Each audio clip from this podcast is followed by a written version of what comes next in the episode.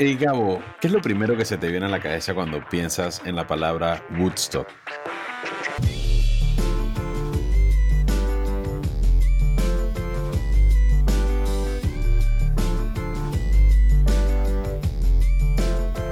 Buenas, buenas, buenas, buenas, buenas, buenas. Bienvenidos al podcast Buena Pregunta, el podcast que contesta las preguntas que no sabías que tenías. Yo soy Gabo. Mi nombre es Francisco José Méndez. Yo soy Toby. Y les damos la bienvenida al show de la tarde de hoy. Venimos con un tema bien interesante, yo tripeo. O sea, un, va a ser un episodio así como relajado, tranquilón, muy en tema. Está bueno, está bueno. ¿Verdad? Un, un episodio bien chilling, por ponerlo de esa manera. Y interesante porque también es un episodio que nos lo han pedido mucho. Y es importante recalcarlo también. Eh, oh, todos los episodios nos los piden mucho. Es verdad. Es la verdad, verdad es que las líneas telefónicas de Buena Pregunta nunca paran de sonar. Es más, no, es un constante tira y va. Sí, sí, sí. Ey, y yo no les puedo ni contar lo que ha sido el Discord esta semana. Ey, la vaina ha estado reventando. No, man. Y, y una preguntita. ¿Ya abriste el, el, el canal de Guillas? ¿O todavía no se ha abierto? El canal de Guillas está esperando a que lleguemos a veinticinco miembros del Discord. Apenas lleguemos a veinticinco, ese canal de Guillas va a abrir y la gente va a poder compartir todas las guías que deseen.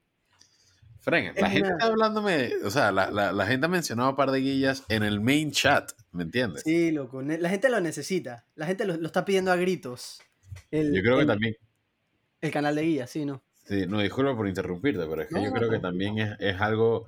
que tiene que ver con que tiene que ver mucho con el encierro y el COVID, como que te hace meterte más en guías de lo normal, ¿no?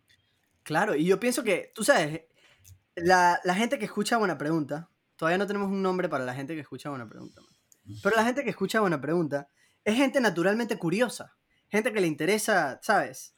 Temas diversos, interesantes, que les gusta eso de... de explorar un tema a fondo, así que, hey, me parece normal que la gente de Buena Pregunta tenga guías, ¿no? Claro, es, es la gente que dice, cuéntame que yo no sé, o infórmame que no lo he buscado. Y bueno, ellos llegan aquí, aquí estamos, ¿sí o no, Toby? cien por ciento, man, cien por ciento. Y bueno, el día de hoy tenemos un episodio súper interesante, vamos a estar hablando de Woodstock, como ya los oyentes sabrán. Y no sé, antes de empezar, si quieren añadir algo o si quieren dar algún dato importante del mismo. Mira, Toby es el único miembro de Buena Pregunta que asistió a Woodstock. Es correcto. Es exactamente. Correcto. Toby, Toby, hoy quizás van a escuchar muchas anécdotas de su parte, ya que eh, su experiencia, entiendo que fue una experiencia mágica, totalmente liberadora, de otro mundo, quizás. Y siempre menciona y describe a fondo de cómo el día se le pasó tan, tan largo. Entonces las historias y, y, y cuentos y relatos que tiene son diversos y muchísimos. Sí, me han dicho que, que los cuentos cambian cada vez que, que los echo, así que... Eso es un clásico, eso es un clásico de Toby. El los cuentos cambian, cuenta. pero no, no cambian los hechos. No cambia el sentimiento. Así es, así es. Pero dale, Toby, en, enciéndelo, Fren. Cuéntanos qué fue Woodstock.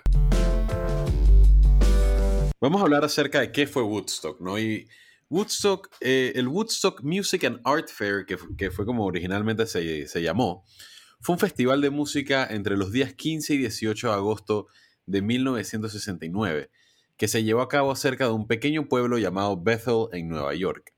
Ahora, esto es probablemente el concierto más famoso en la historia de la música. Yo no sé si ustedes quieren nombrar algún concierto más famoso que este, Frisco. Eh, no, me voy con Wood, seguro. Me dijeron que, que el de Iván Barrios en, en las escalinatas del canal ahí se las da también, pero no sé. Eso es lo que yo te iba a decir, viejo. Yo no sé ustedes, pero Margarita Enríquez en la final de la, del Latin American Idol, viejo, eso fue un conciertazo. Oye, oye eh, Calle trece en el Parque Omar, Fren. Gratis de entrada. Puta madre, increíble, bro. Entonces, nada. El tema con Woodstock es que es un concierto muy especial, porque sucedió durante un momento muy pesado en la historia de Estados Unidos, ya que estaban metidos de lleno en la guerra de Vietnam y en el movimiento de derechos civiles de los negros. Ahora, Woodstock fue más que un festival de música, como tal, como, como habíamos mencionado anteriormente, fue como un hub de contracultura. Y yeah. por eso que su lema era Music, Peace and Love. O sea, música, paz y amor. Y Man, qué lema, inter... brother. Y Gabo, cuéntanos una vaina. ¿Cómo llegó a suceder Woodstock? Man, Woodstock, la historia de cómo sucedió Woodstock es casi tan pretty como el festival en sí. Y esto, personalmente, yo no pensaba que había mucha historia detrás de eso, ¿sabes? Uno escucha Woodstock del concierto y vaina y ya, pues dije, wow, demencia, Woodstock, qué pretty. Pero en verdad, es un tema interesante cómo se llevó a dar. Porque empezó con un grupo de cuatro personas. Dos eran unos hippies, se llamaban Artie Kornfeld y Michael Lang, y los manes eran como promotores yeah. de rock. Yeah. Y después estaban John P. Roberts y Joel Rosenman, que eran inversores, o sea, eran, eran inversores de capital y estaban buscando alguna manera de hacer plata. Y la manera que encontraron de hacer plata fue fundando la compañía Woodstock Ventures incorporated, y ellos querían hacer un festival de música todo grande en algún lado en Nueva York. Entonces, lo primero que ellos empezaron a hacer fue, empezaron a buscar alguna comunidad que les funcionara para poder hacer el festival. Eh, entonces, lo que ellos hacían era que llegaban a donde los representantes de los pueblos, a los alcaldes o lo que sea, y les decían, hey, eh, queremos hacer un festival de música con como cincuenta mil personas más o menos, eh, y queremos atraer a muchos artistas muy grandes, etcétera. Y un montón de lugares les dijeron que ni se les ocurriera. Y uno de esos lugares que les digo que no era el mismo pueblo de Woodstock. O sea, Woodstock no, suced- no sucedió en Woodstock, Nueva York, porque el pueblo de Woodstock dijo, yo no quiero esa cantidad de gente en mi pueblo. Entonces, por suerte, un mes antes de que empezara el festival, o sea, ya ellos habían empezado a vender boletos y de todo, y un mes antes de que empezara el festival, un tipo que se llama Max Yasgur, de cuarenta y nueve años, que era un granjero que tenía una granja lechera cerca del pueblo que mencionaba Toby, que se llama Bethel, Nueva York, dijo, hey, ¿sabes qué? Hagan este festival aquí, en mi finca, pues en mi granja. Y en verdad... De aquí yo rescato, y disculpa que te interrumpa, pero... No, tranquilo. La, por la plata, Fren, por la plata se hacen todas las cosas. ¿Verdad? Los hippies que querían su festival, los inversores que dicen, vamos a miliquear esto, vamos a hacer dinero... Y el granjero dice que, hey, aquí hay unos hectáreas, compa. Nomás me das un poquito para mí. ¿Sí o no? Es verdad. Ah, en, en verdad, en verdad, eso también es bien sorprendente. Porque uno piensa es que, ah, Woodstock, paz, amor, increíble, todo lo bueno. Y en verdad estos manes estaban era queriendo hacer billetes, ¿me entiendes? Claro, claro. Y esa es la parte que no, que no nos venden. ¿No? Esa es la parte que no nos venden. Porque no, no cuadra con la historia. Pero bueno, el tema es que el área donde pusieron el concierto era un área perfecta para esa vaina. Eh, pusieron la tarima en la parte de abajo de una colina, entonces la gente se podía sentar súper lejos, pero más alto en la colina, y entonces se escuchaba súper bien y podían ver un poquito la tarima y de todo. Eh, pero a pesar de que el lugar era perfecto, como en todos los otros lugares, la gente de Bethel no quería que ese concierto sucediera ahí, a pesar de que era en la tierra de Max, pues. Y en las investigaciones que hicimos, encontramos un montón de pancartas que habían hecho como para boicotear la leche de, del granjero este, de Max Yasgur. Eh, y habían disque un pocotón de pancartas que decían, exacto, pocotón de pancartas que decían disque no compren la leche de Yasgur, no queremos a hippies en nuestro pueblo, bla bla bla bla bla. Y, y dicen que esa misma gente hoy en día son los creadores de la leche de almendra, la leche de soya y tortas alternativas. cien por ciento verídico, cien por ciento verídico. Increíble no solo por su música, sino por sus inventos lechísticos, papá. Claro que sí. Todo por tumbar a Max, compa. Todo por tumbar a... Ey, pero en verdad, tú sabes, yo siento que tiene sentido. Dije, qué locura, tú eres un pueblo chiquito en la mitad de Nueva York y de repente te quieren embutir, dije, miles de personas por ahí, Frank. Y digo, vamos a ver en un momento que en verdad la cosa se puso caótica. La cosa se puso bien caótica, así que... Ey. Y, y esto es interesante, ahora que mencionas la cantidad de gente. O sea, a pesar de que los promotores decían que esperaban cincuenta mil personas, en realidad vendieron ciento ochenta y cinco mil tiquetes. Y esperaban que llegaran como doscientas mil personas en total. Man, ¿qué tan loco es esa vaina? Total. O sea, imagínate un pueblo. Yo no, esos pueblos en verdad tienen súper poquita gente. Ponte que tienen, dije, treinta mil personas, una vaina así. Y de repente llegan doscientas mil personas a escuchar música. Y todos son, dije, pelados, hippies, eh, va, ¿sabes? Interesados en, en sustancias psicodélicas, como vamos a ver más tarde. No sé. Sí, es una locura, man. Y mira, originalmente iba a ser del viernes quince al domingo diecisiete. y los tiquetes costaban dieciocho palos si los comprabas antemano y veinticuatro palos si los comprabas en el lugar por los tres días. O sea, los tres días enteros costaban esto. ¿Tú te imaginas que Coachella costara dieciocho dólares o veinticuatro? Es más, no, no, no, man. ¿Tú te imaginas si fucking una entrada a los carnavales costara eso?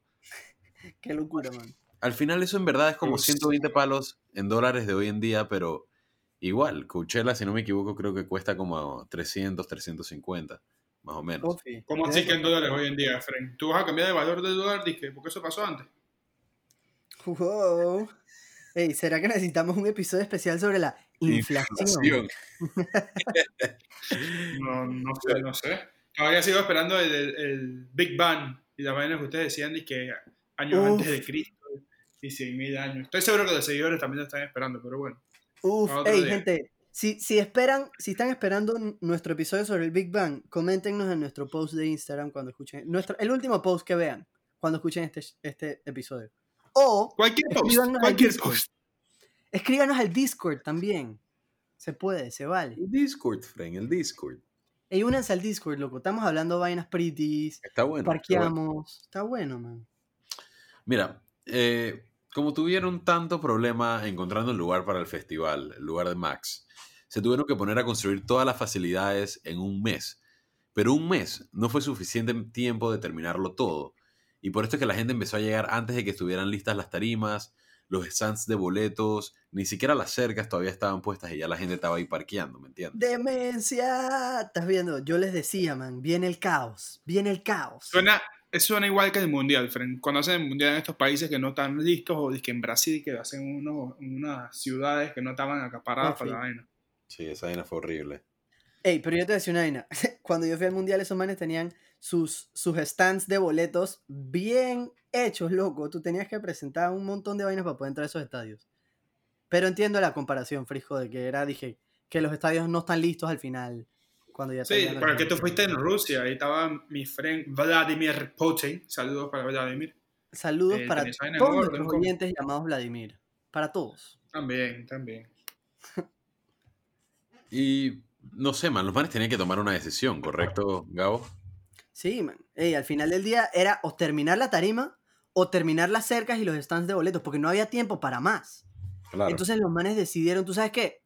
Vamos a terminar la tarima y vamos a hacer que Woodstock sea un concierto gratis. Y digo, obviamente no era gratis, porque como ya mencionó Toby, ya habían vendido como ciento ochenta y cinco mil boletos. Ellos vendían los boletos, dije, en... tiendas de, de música de, de el área y dije por el resto de los Estados Unidos también, eh, pero al final cuando, cuando llegó al momento ellos dijeron que tú sabes qué, tumben todas las cercas, no vamos a estar cobrando boletos, eh, venga todo el que quiera, y eso hizo que llegara incluso más gente. Estaba brutal. Y o sea, en lo que llegaba esta gente, eh, se formaban tranques brutales. Y dice que algunas personas pasaban más de ocho horas nada más en tráfico para llegar al lugar.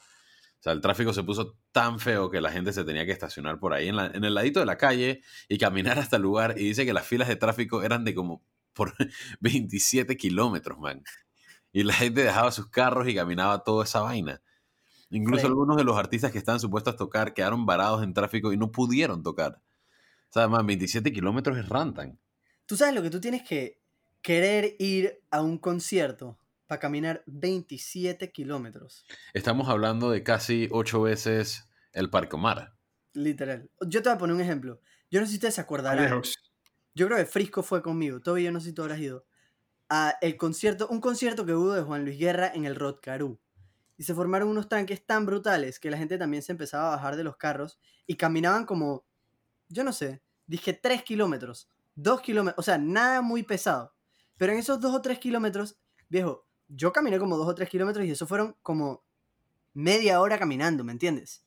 Claro. Te imaginas lo que es caminar nueve veces eso. O sea, veintisiete kilómetros.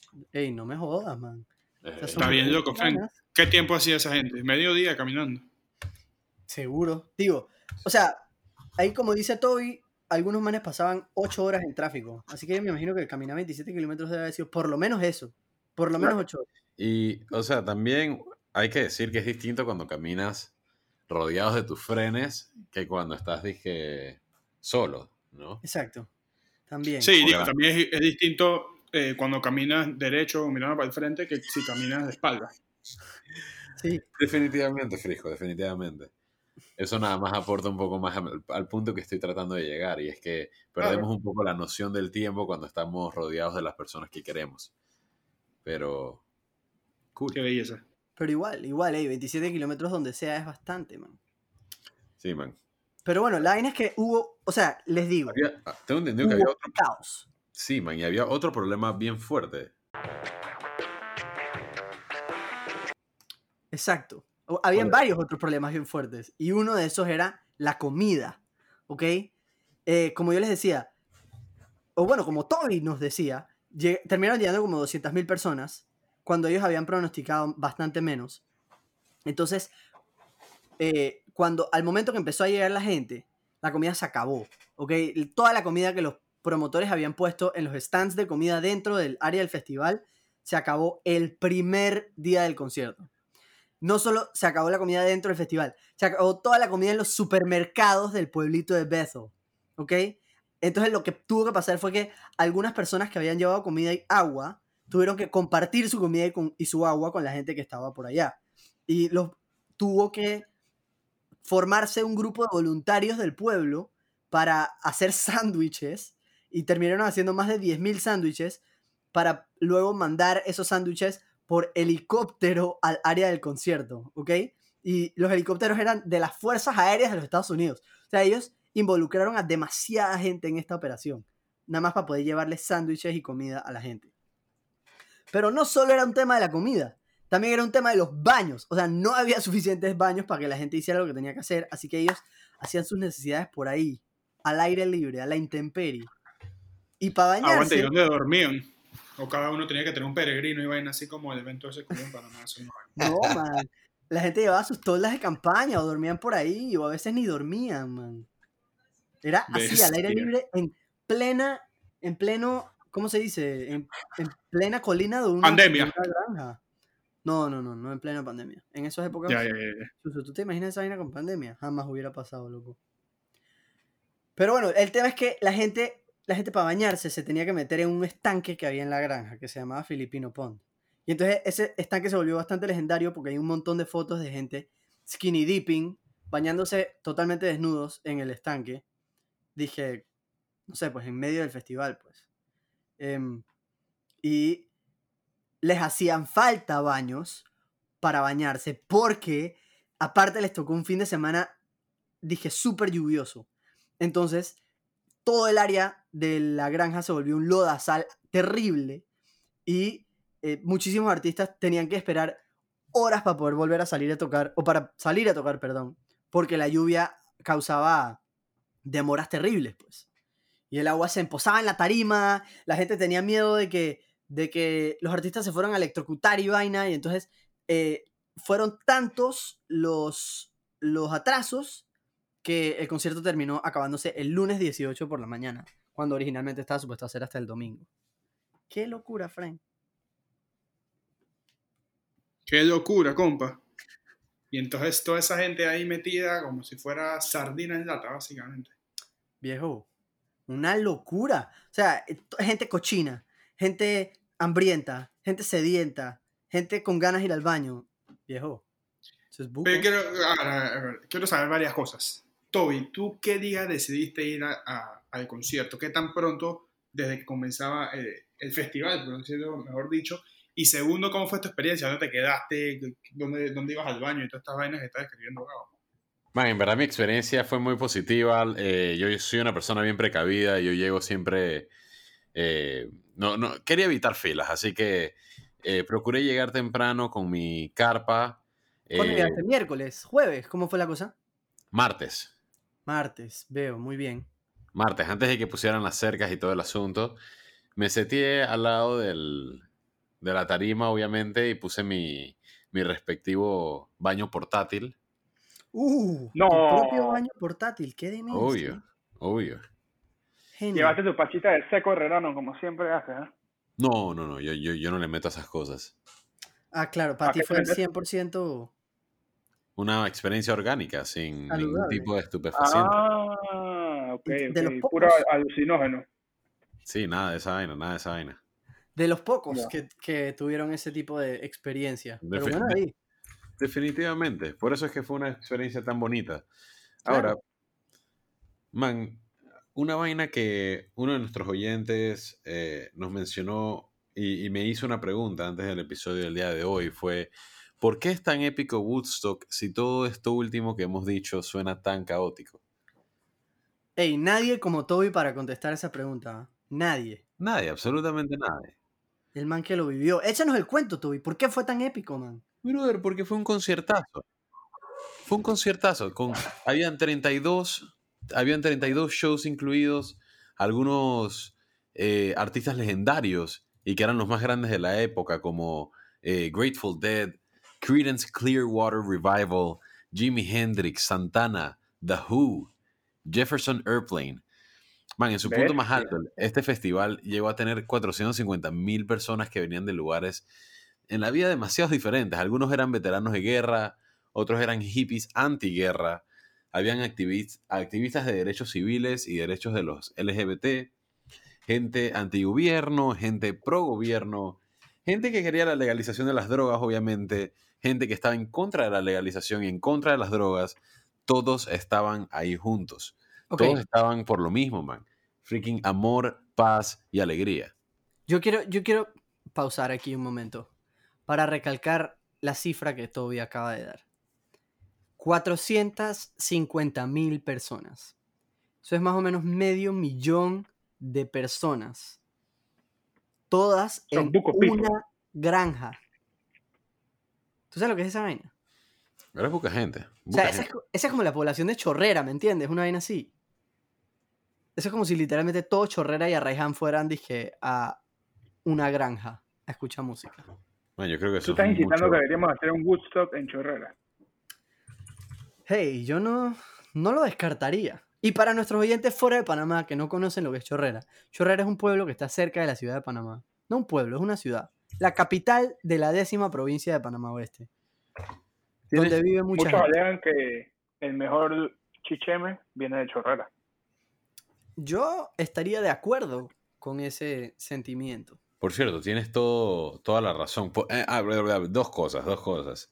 Uno, sí, acabo de revisar y en efecto hay cuatrocientas sesenta y cuatro mil personas en Panamá Oeste. Por ende, eh, sí estamos relativamente cerca con la estimación que dijo eh, Gabriel. Tú estabas dudando mis números. Toby, tú estabas sí. dudando mis números. Sí, pero es que también tienes que darte cuenta que tú dijiste Arraiján y Chorrera y Panamá Oeste es más que eso. Bueno, entonces eh, yo, estaba, yo estaba... Pero fue una buena estimación, fue una buena estimación. Gracias, eso es lo que gracias, gracias, gracias, gracias. Número gracias. dos, man, hay un chicheme, friend, que tiene un fucking, una abeja afuera. La abejita, viejo. Man, eh, puta, nuestra... A, a, nuestro oyente de, de, de Reján, que por favor nos diga de dónde, cuál es, porque man, siempre se me va el nombre, pero es buenísimo. Eh. Yo creo, un... que ese es, creo que ese es el del chichemito, pero no estoy seguro. El aguijón, yo creo que se llama. Bueno, nuestros oyentes de Chorrera y de Panamá Oeste en general, por favor, ayúdennos a localizar este legendario chicheme con la abejita afuera. Ok, es mejor, por favor. Es mejor. Para terminar Espérate, con lo que quiero, quería quiero decir. decir. Brevemente, antes de terminar con este tema de Chicheme, me alegra saber que los tres hosts del podcast Buena Pregunta seamos partidarios del Chicheme. Qué buena bebida. Dios. ¿Qué te refieres con partidario, bro? Sí, ¿qué te refieres con partidario? Porque a todo el mundo le gusta el Chicheme. No eh, hay hay alguna gente que no le gusta el Chicheme, Fren. Es la realidad. Yo me atrevo a decir que hay gente... Hay más gente que le gusta el chicheme que gente que no le gusta el chicheme, me atrevo a decirlo. Sí, probablemente. Ahora, no, no me consideraría partidario de chicheme. Diría que el chicheme, hey, está, eh, está bueno, pero no, no pusiera mi vida en la línea por el chicheme si fuera... O sea, tú eres un man de, de que te ponen una limonada y un chicheme, prefieres la limonada. No, no, no, depende. De, eh, ¿Sabes qué? Depende de, de cómo amanezca ese día. Tal vez quiera algo más... más refrescante, un poco más ligero. Interesante. Yo me declaro absolutamente pro chicheme. O sea, chichemero a morir. Ok. Primero el chicheme, luego tú. Exactamente. Honestamente, yeah. Ojalá tuviese más oportunidades de comer chicheme en la vida, pero desafortunadamente no vivo comer en la décima provincia. ¿O tomar? Esa es una buena pregunta, Frijo. Ya vamos a, a dejar esto para tenga... otro episodio. Es, ¿sabes qué? Sí, dejémoslo para otro episodio. Dejemos que Toby termine con por su favor. Experiencia. Estoy aquí hablando conmigo mismo. Dije, man, ¿qué está pasando? Dije. Lo sentimos, queridos oyentes, que, que estaban... Tuvieron que ser sub, sometidos a esa conversación de veinticinco minutos sobre lo bueno del chicheme. ¿Tienes algún golpe o raspón en tu vehículo? Aprovecha la promoción de Kevin Car Shop, chapistería y pintura desde noventa dólares por pieza. Kevin Car Shop. Para más información, comunícate con nosotros tres ocho ocho, dos uno nueve nueve o síguenos en arroba Kevin Car Shop. Quédate con la mejor versión de tu auto. Kevin Car Shop, mecánica, chapistería y pintura. Pero seguimos con Woodstock. Sí, man. Eh, los medios de comunicación se enfocaron en reportar todo lo peor, todo lo del lodo, la lluvia, lo de la falta de comida y lo de las drogas también. Pero con el tiempo, todo esto lo que hizo fue solidificar el estatus súper épico del concierto, man. Total. O sea, y, y no sé, man. Sí, sí es verdad que hubo demasiadas drogas. No sé si, si, Gabo, tú querías añadir algo por esos lados de... Sí, definitivamente. Porque siento que no hemos hablado suficiente de eso. Y, y siento que es un tema importante con respecto a Woodstock.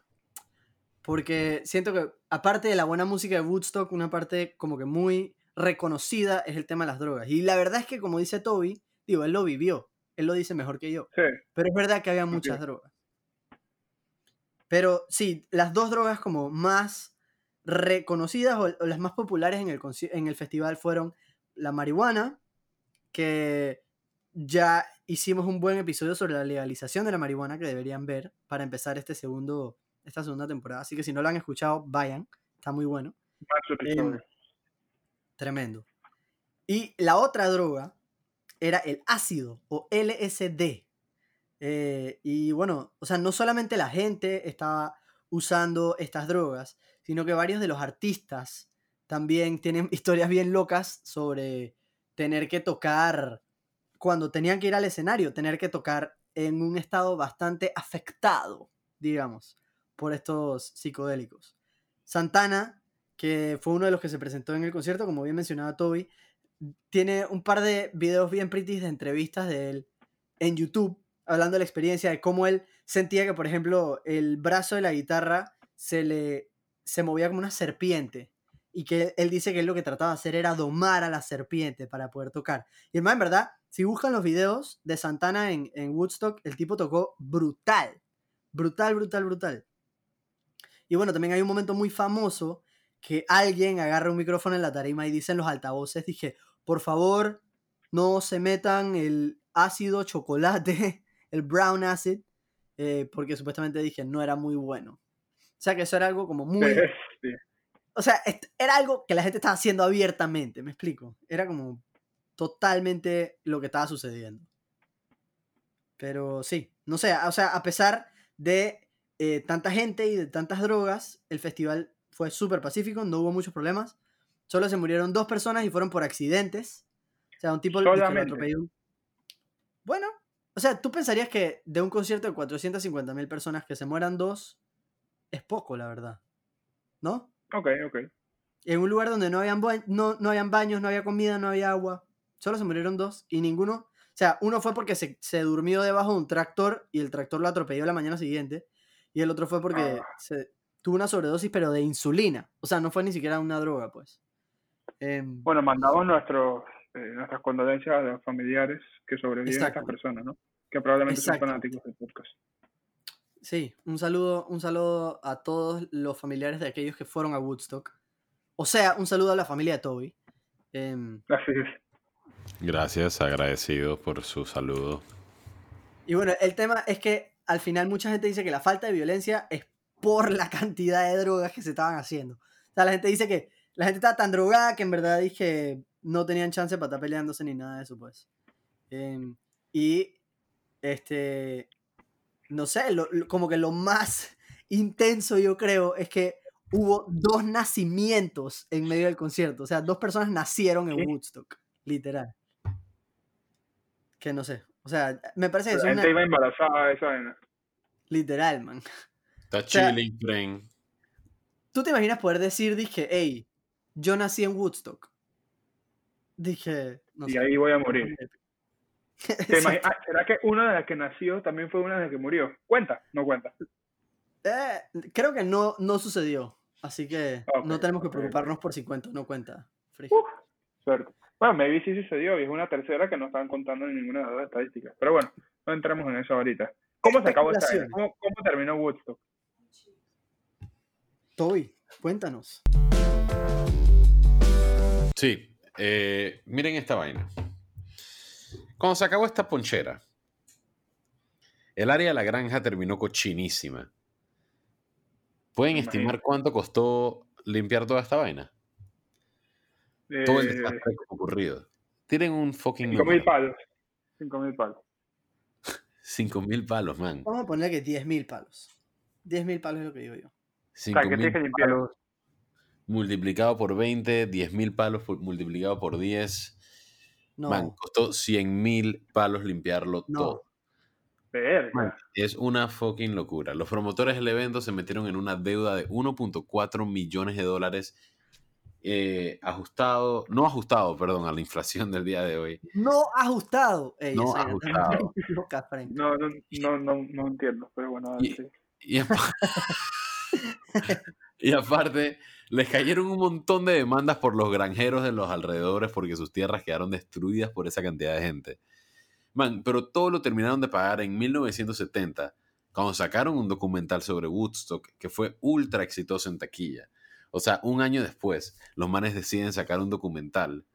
Y imagínate, o sea, en verdad, todo el mundo, ya la voz había corrido tanto que todo el mundo estaba súper interesado en el tema y en el súper concierto que había sido.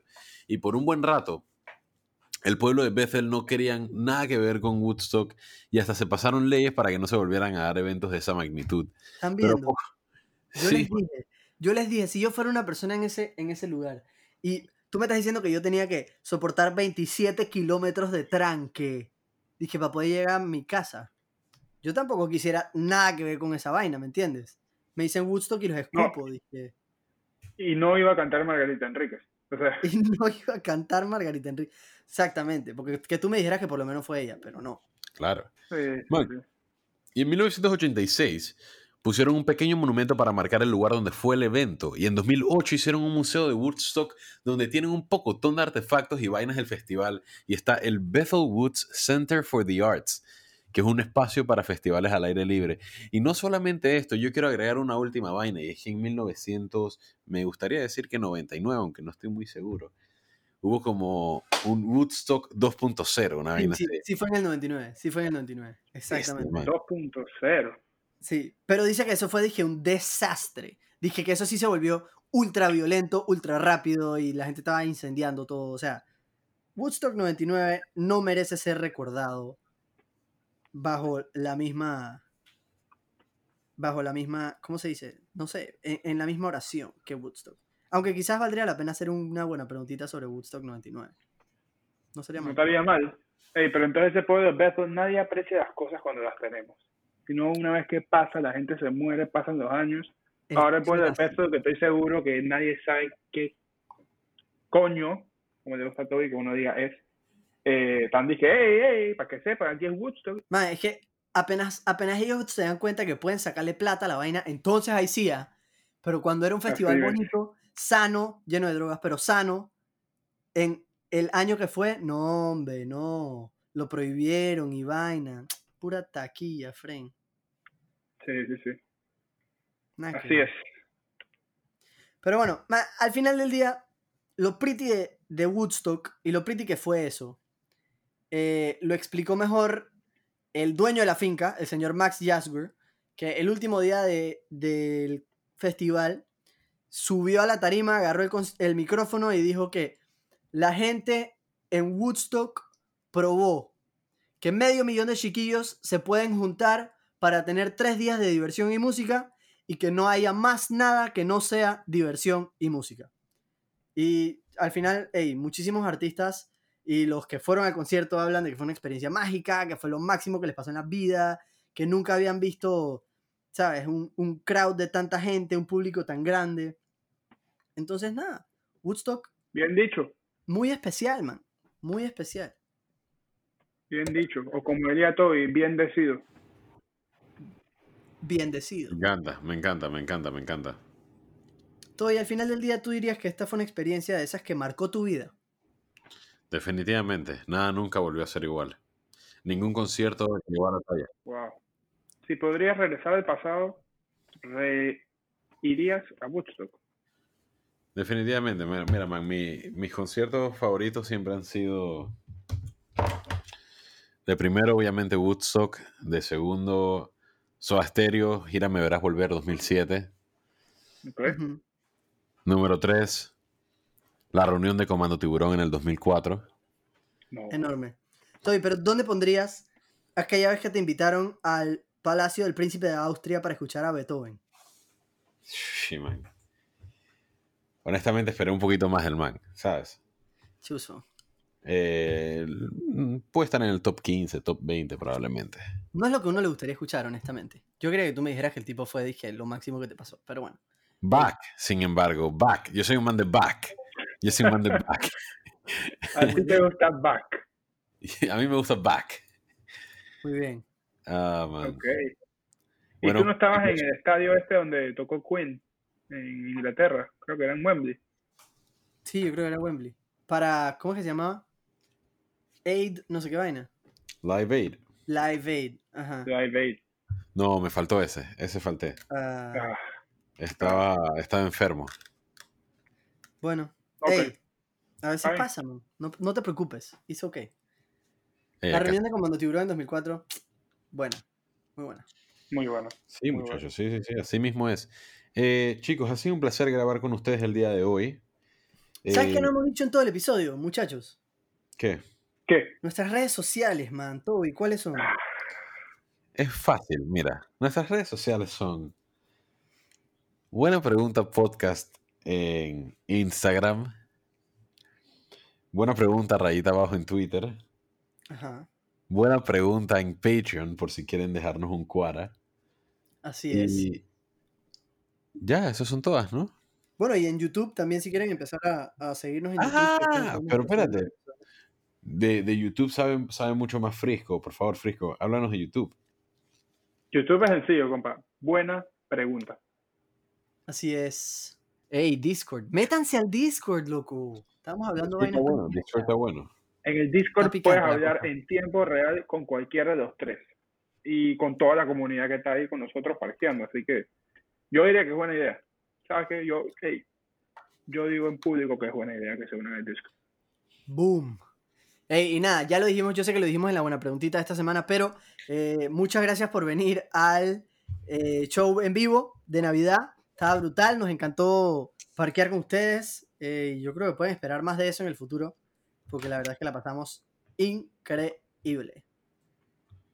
Muchas gracias, chicos, de verdad. No, no, dejando el relajo, man. De veras que nos gustó muchísimo. Y más que nada interactuar con, con ustedes, man. Siempre es chévere y siempre es pretty saber eh, su feedback, eh, lo que estamos haciendo bien, eh, para poder seguir brindándoles un contenido de calidad. Así es, así es, así es. Muy bien dicho, Toby. Ok. Chicos, bueno, yo voy para adelante. Yo no sé ustedes, pero yo voy para adelante. Chao, chao.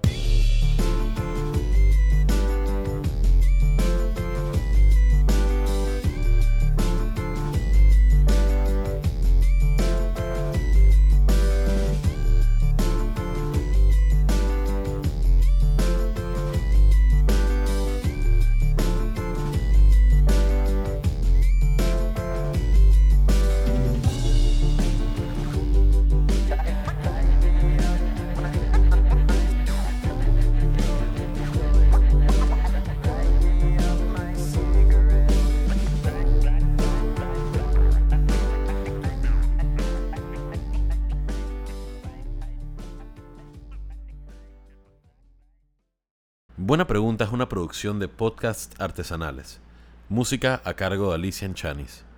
Si les gustó el podcast, no se olviden de ponernos cinco estrellitas y si quieren contactar al equipo, nos pueden escribir en cualquiera de nuestras redes.